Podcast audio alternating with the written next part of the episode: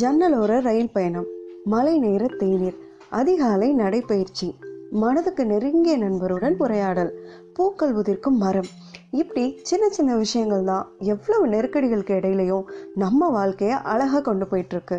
ஆனால் இந்த சின்ன சின்ன விஷயங்கள் எல்லாம் நின்று நிதானமாக கவனிக்க நமக்கு நேரம் இருக்கா? வணக்கம், வெல்கம் டு கேளடி கண்மணி. நான் சரண்யா. வயதானவங்க கிட்ட பேச எனக்கு எப்போவுமே ரொம்ப பிடிக்கும். அவங்கக்கிட்ட இருந்து தெரிஞ்சுக்கிறதுக்கு நிறைய கதைகள் இருக்கும்.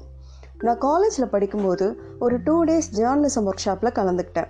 அங்கே நான் சந்தித்த ஒரு 70 வயது மதிக்கத்தக்க நபர் என்னோட நண்பரானார். அவரோட பேர் பாலசுப்ரமணியம் ஹேமலதா. தான் ரொம்ப நேசிக்கிற தன்னுடைய மனைவியின் பேரை அவங்க இறப்புக்கு அப்புறம் தன் பேரோட சேர்த்துக்கிட்டாரு. And we use to call him Balu தாத்தா. அவரோட வீட்டு பால்கனியில் நின்று தெருவில் போகிற வரவங்க எல்லாரையும் வேடிக்கை பார்க்குறதா எங்களோட முக்கியமான பொழுதுபோக்கே. அவங்க நடக்கிற விதம், பேசுகிற விதம், அவங்க இந்த நேரத்தில் ஏன் இந்த தெருவழியாக போயிட்டுருக்காங்க, இப்படி கற்பனையாக சுவாரஸ்யமாக ஏதாவது பேசிகிட்ருப்போம். அவரோட வீட்டில் நிறைய புத்தகங்கள் இருக்கும். நமக்கு பிடிச்ச விஷயங்களை செய்கிறது ஒரு வகையான சந்தோஷம்னா, அதை பற்றி பேசுகிறது இன்னொரு வகையான சந்தோஷம். அப்படி நானும் பாலு தாத்தாவும் புத்தகங்கள் பற்றி நாள் முழுக்க உட்காந்து பேசியிருக்கோம். தாத்தா இப்போ இல்லை, இறந்துட்டாரு. But those days I spend with him were the golden moments of my life. ஒரு நாள் நான் பாலு தாத்தா கிட்ட, உங்களுக்கு ஏதாவது ஆசை இருக்கா, இப்படி ஒரு விஷயம் நம்ம லைஃப்பில் நடந்தால் நல்லாயிருக்கும் அப்படின்னு ஏதாவது ஒரு ஏக்கம் இருக்கான்னு கேட்டேன். அப்போ அவர் சொன்ன பதில், என்னோடய பேரம் பேத்திகளுக்கு பிறந்த நாள்னா ஃப்ரெண்ட்ஸ் எல்லாரையும் கூப்பிட்டு கேக் வாங்கி அதில் மெழுகுவர்த்தி எல்லாம் ஊதி அணைச்சி எல்லாரும் ஹாப்பி பர்த்டே டு யூன்னு பாட்டு பாடி செலிப்ரேட் பண்ணுறதை பார்க்கும்போது எனக்கும் என் பர்த்டே அப்படி செலிப்ரேட் பண்ணணுன்னு ஆசையாக இருக்கும் அப்படின்னு சொன்னார். ஒரு 70 வயது பெரியவர், ஒரு ஆளுமையாக நான் வியந்து பார்க்கக்கூடிய ஒருத்தர்கிட்ட இருந்து இப்படி ஒரு பதிலை நான் எதிர்பார்க்கவே இல்லை.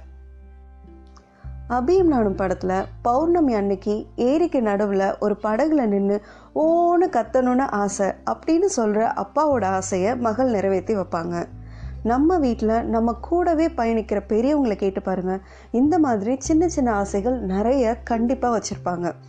ஏன் நம்மளையே எடுத்துக்கோங்க, சோன்னு மழை பெய்யும் போது மிளகா பச்சி சாப்பிட்ணும், கடல் அலையில் கால் நினச்சி விளையாடணும், மைல்டாக மியூசிக் கேட்டுட்டு காரில் ஒரு லாங் ட்ரைவ் போகணும். These little things Nothing expensive, right? எழுத்தாளர் S. ராமகிருஷ்ணன் எழுதிய ஒற்றைமுள் அப்படின்ற சிறுகதையில் உயிரோடு இருந்த வரைக்கும் தன் மனைவி மேலே எந்த அன்பையும் காட்டாத ஒரு கணவர் தன் மனைவியின் இறப்புக்கு பிறகு அவங்க இவருக்கு பரிசளித்த ஒரு இசை தட்டை பாதுகாப்பாக வச்சிருந்தாரு அப்படிங்கிறத பற்றி ரொம்ப அழகாக சொல்லியிருக்கோம். பொதுவாக ஆண்களை விட பெண்களுக்கு தான் இப்படி சின்ன சின்ன ஆசைகள் நிறையா இருக்கும். பெண்களோட அன்பை ஜெயிக்கிறது ரொம்ப ரொம்ப ஈஸி. இப்படி சின்ன விஷயங்களை நோட்டீஸ் பண்ணி நிறைவேற்றி வச்சிட்டிங்கன்னா போதும், உங்களுக்கான பெரிய விஷயங்களை அவங்களே பார்த்துப்பாங்க. இதை தெரிஞ்சுக்காம தான் நிறைய ஆண் பெண் உறவுகள் தோல்வியில் முடியுது. இப்படி சின்ன சின்ன விஷயங்கள் தான் நம்ம வாழ்க்கையை அழகாக்கும். யாருக்காக ஓடுறோம், எதுக்காக ஓடுறோன்னே தெரியாமல் ஓடிட்டுருக்க நம்ம கொஞ்சம் நிதானமாகி நம்மளை சுற்றி இருக்கிற சின்ன சின்ன சந்தோஷங்களை நோட்டீஸ் பண்ண ஆரம்பிப்போம். இந்த எபிசோடை கேட்டுட்ருக்க நீங்கள் உங்கள் வீட்டில் இருக்க யாரோ ஒருத்தரோட சின்ன ஆசைகளை கேட்டு தெரிஞ்சுக்கிட்டு அதை நிறைவேற்றினீங்கன்னா I will feel really very happy. Little things mean a lot. நன்றி. பெண்ணாய் பிறந்ததில் பெருமிதம் கொள்வோம்.